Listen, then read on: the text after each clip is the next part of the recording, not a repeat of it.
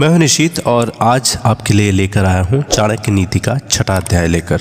छठे अध्याय में भी आचार्य चाणक्य ने कुछ बेहतरीन नीतियों को बताया है, जो हमें प्रैक्टिकल लाइफ में बहुत मदद कर सकती हैं। इस अध्याय में भी आचार्य चाणक्य ने कुछ बहुत ही महत्वपूर्ण प्रश्नों के उत्तर दिए हैं। तो आइए शुरू करते हैं चाणक्य नीति का छठा अध्याय। आचार्य चाणक्य ने इस अध्याय में जिन बेहतरीन और काफ़ी प्रैक्टिकल प्रश्नों का उत्तर दिया है, पहले उन प्रश्नों को जान लेते हैं। तो पहला प्रश्न है कि अपने ही घर में आपके दुश्मन कौन कौन हो सकते हैं? सबसे बड़ा चांडाल इस धरती पर कौन है? ऐसा कौन है जिसे कोई नहीं जीत सकता? और अलग अलग तरह के लोगों को कैसे मनाएँ, कैसे उन्हें संतुष्ट करें? और जानवरों से भी कुछ बेहतरीन बातों को सीखने की बात इस अध्याय में आचार्य चाणक्य कहते हैं। वे कहते हैं कि हमें शेर से एक बात सीखनी चाहिए। बगुले से दो, गधे से तीन, मुर्गे से चार, कौवे से पाँच और कुत्ते से छह महत्वपूर्ण बातें हमें सीखनी चाहिए। तो पहली नीति है कहती है कि श्रवण करने से मतलब सुनने से धर्म का ज्ञान होता है, द्वेष दूर होता है।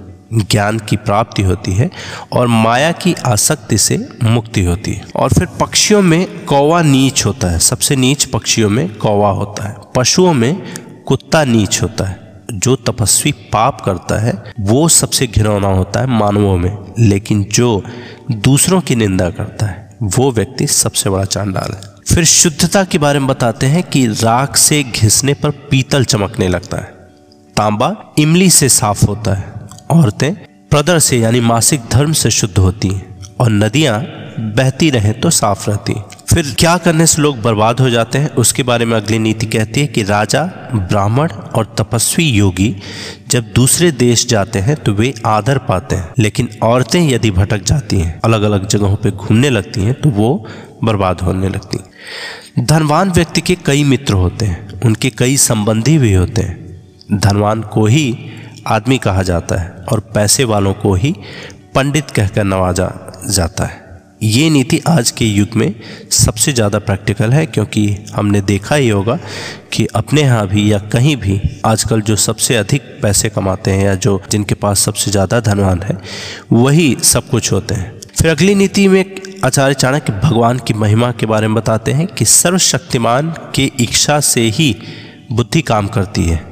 वही कर्मों को नियंत्रित करता है गाइड करता है ड्राइव करता है। और उसी की इच्छा से आसपास में मदद करने वाले लोग अपने आप आ जाते हैं। फिर काल के बारे में चाणक्य कहते हैं कि काल सभी जीवों को निपुणता प्रदान करता है। वही सभी जीवों का संहार भी करता है। वह जागता रहता है, जब सब सो जाते हैं। इसलिए काल को इस धरती पर कोई नहीं जीत सकता। जो जन्म से अंधे हैं, वो देख नहीं सकते। उसी तरह जो वासना के अधीन है, वे भी देख नहीं सकते। अहंकारी व्यक्ति को कभी ऐसा नहीं लगता कि वह कुछ बुरा कर रहा है। और जो पैसे के पीछे पड़े होते हैं, उनको अपने कर्मों में कोई पाप नहीं दिखाई पड़ता। जीवात्मा अपने कर्म के मार्ग से जाता है। और जो भी भले बुरे परिणाम कर्मों के आते हैं, उन्हें भोगता है। अपने ही कर्मों से वह संसार में बंधता है और अपने ही कर्मों से संसार में बंधनों से छूट जाता है। राजा को उसके नागरिकों के पाप लगते हैं। राजा के यहाँ काम करने वाले पुजारी को राजा के पाप लगते हैं और पत्नी को, पति को पत्नी के पाप लगते हैं और गुरु को उसके शिष्यों के पाप लगते हैं। जैसा कि इंट्रोडक्शन में हमने बताया था कि अपने ही घर में आपके शत्रु कौन कौन से हो सकते हैं तो अगली नीति वही बताती है तो अपने ही घर में व्यक्ति के ये शत्रु हो सकते हैं। यदि किसी का पिता हरदम कर्ज में डूबा रहता है तो वो शत्रु के समान ही है। यदि किसी की माँ दूसरे पुरुष का संग करती है तो वो भी शत्रु के समान ही है। यदि एक सुंदर पत्नी है, वो भी एक शत्रु के समान है।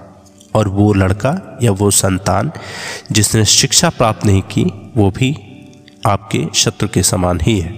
एक लालची व्यक्ति को भेंट देकर संतुष्ट करें।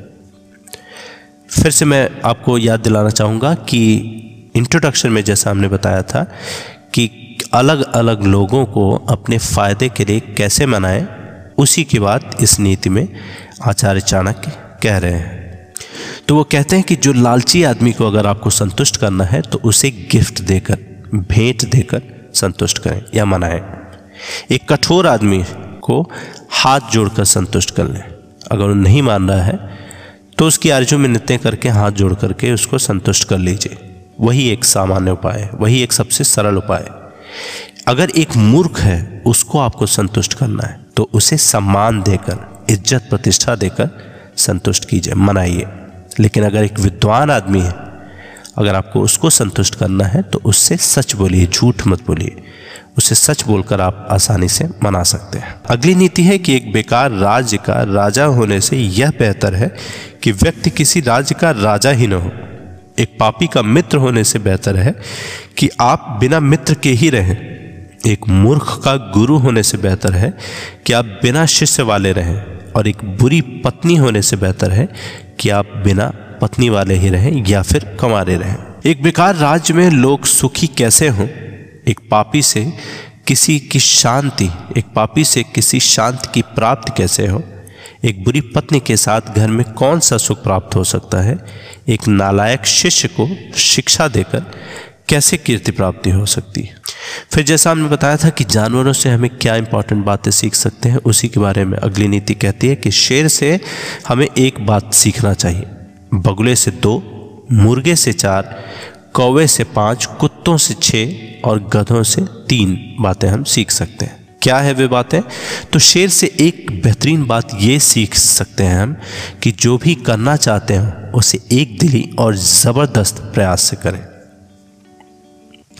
फिर बगुले से हम ये सीख सकते हैं कि बुद्धिमान व्यक्ति अपने इंद्रियों को बगुले की तरह वश में करते हुए अपने लक्ष्य को जगह, समय और योग्यता का पूरा ध्यान रखते हुए करना चाहिए। मुर्गे से क्या चार बातें हम सीख सकते हैं? वो मुर्गे से चार बातें ये सीख सकते हैं कि सही समय पर उठें। दूसरा, निडर बने रहें और लड़ें। तीसरा, संपत्ति का रिश्तेदारों में उचित बंटवारा करें। चौथा, अपने कष्ट से अपना रोज़गार प्राप्त करें। फिर कौवे से हमें ये पाँच बातें सीखनी चाहिए। पहला अपनी पत्नी के साथ एकांत में प्रणय करें। दूसरा, निडरता। तीसरा, उपयोगी वस्तुओं का संचय करें।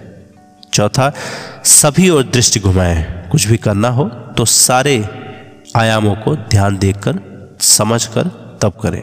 पांचवा, दूसरों पर आसानी से विश्वास ना करें। कौवा कभी किसी पे विश्वास नहीं करता है। कुत्ते से ये बातें सीख सकते हैं कि बहुत भूख होने पर भी अगर खाने को कुछ नहीं मिले या एकदम कम मिले तो भी संतोष करें। अगर बहुत गहरी नींद में भी हो तो भी एक क्षण में उठ जाएँ। तीसरी बात, अपने स्वामी के प्रति बेहिचक ईमानदारी रखें। और पांचवा, हमेशा निडर रहें। फिर गधे से हम ये तीन बातें सीख सकते हैं कि अपना बोझ ढोना कभी न छोड़ें। सर्दी, गर्मी, मौसम, ये सब की चिंता बिल्कुल ना करें। और हमेशा संतुष्ट रहें। जो व्यक्ति इन जानवरों के इन बीस गुणों पर अमल करेगा, वो जो भी करेगा, वो सफल होगा। ये नीति कई भागों में थी, इसलिए हमने उसको अलग अलग तरीके से अरेंज करके सिक्वेंशली बताया है, लेकिन ये एक बड़ी नीति का भाग। इस नीति को जो भी लोग, इन बीस गुणों पर जो भी लोग अमल करेंगे या इनका पालन करेंगे, वो कभी असफल नहीं होंगे। ये वीडियो कैसा लगा हमें ज़रूर बताएँ। धन्यवाद।